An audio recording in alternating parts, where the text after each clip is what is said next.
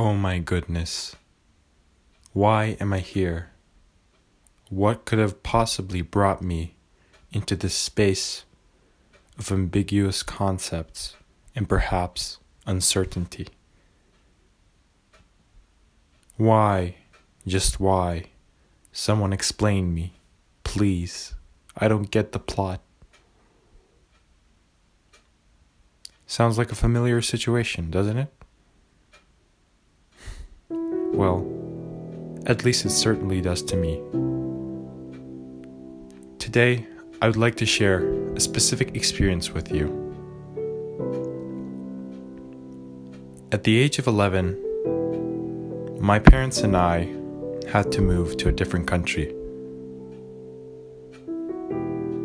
My moments of childhood happiness, hanging out with friends, suddenly vanished in that particular period of minor time. It wasn't because the next country would be something devastating, it was simply my own childhood feelings. Leaving friends over thousands of kilometers, leaving the people who you'd share perhaps the rest of your lifetime with.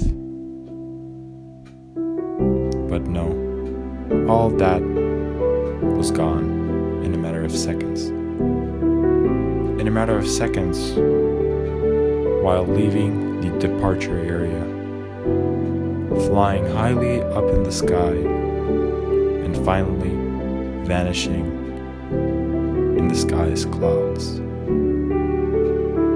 This is what brought me to a major thought and realization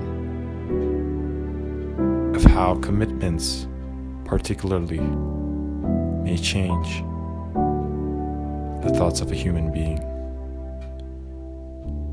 After arriving and ad- adapting to the new country, it was very hard in the first period. I knew a couple of languages, yet all of them didn't contain the native language and the language that all the communities inside of my circle spoken. I was highly intimidated.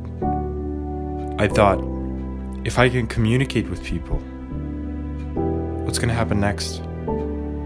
What if this was a period where a bunch of negative effects would simply wave onto my face, and in the end, what if I'd leave with no friends? No people, alone. These were the thoughts I had until one moment. The moment when I had the chance to read this one significant book.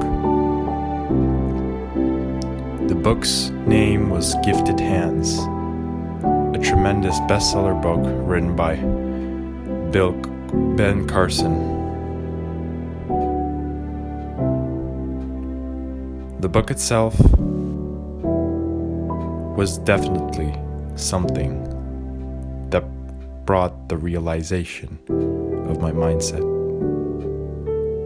The content was about African Americans struggling at the times of highly rated racism, at the times when Martin Luther King Jr. was trying to free the African Americans out of the mentality of slavery disgrace, and perhaps impecunious nations. While reading the book and absorbing how each of the movements of each of the characters were specialized, I understood. Why wouldn't I do this myself in my own life? Was there any revolution? No. It was my own revolution, the revolution inside of my own self. I had to fight with no one else but one of the most hardest, complicated, and perhaps perplexing identities on planet Earth. And yes, that was myself. The next day I went and decided to use a tool that would perhaps help the, the people around me and myself to gain at least a bit of attention. I decided to use the technique of sharing knowledge. I taught them some concepts of English, they taught me some concepts of their native language. That was both beneficial and a perfectly timed boom. In fact, after the first two weeks, I was surprised with my achievements. I started talking, I started understanding their jokes. I even started to make up one of my own, even though they turned out very silly in the very beginning.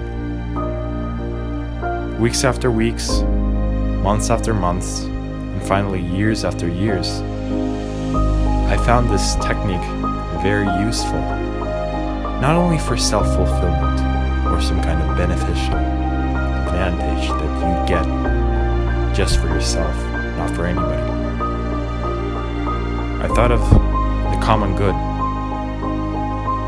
I thought of what I could do in order to both gain myself in a better position and help the ones around. The next step I did was get ready for a great na- national based Olympiad. That Olympiad was very competitive. And in fact, it was based on logistics in, in the English language as well. After a year of competition, thankfully,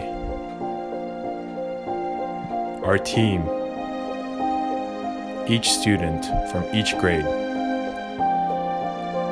received the first place in the country.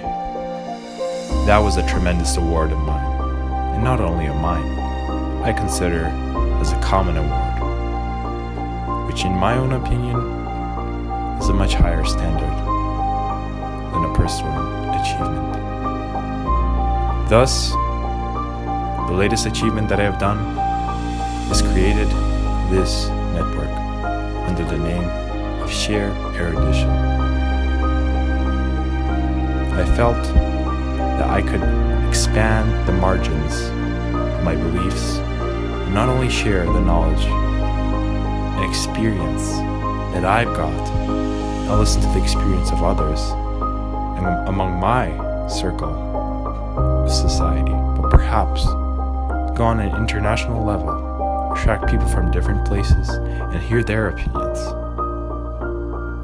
Concluding, I'd like to say sharing is caring, yet caring precisely with a, among, tremendous attitude of dedication is the real tool. And this was the whole reason of creating such a sharing erudition epicenter. Thank you for listening.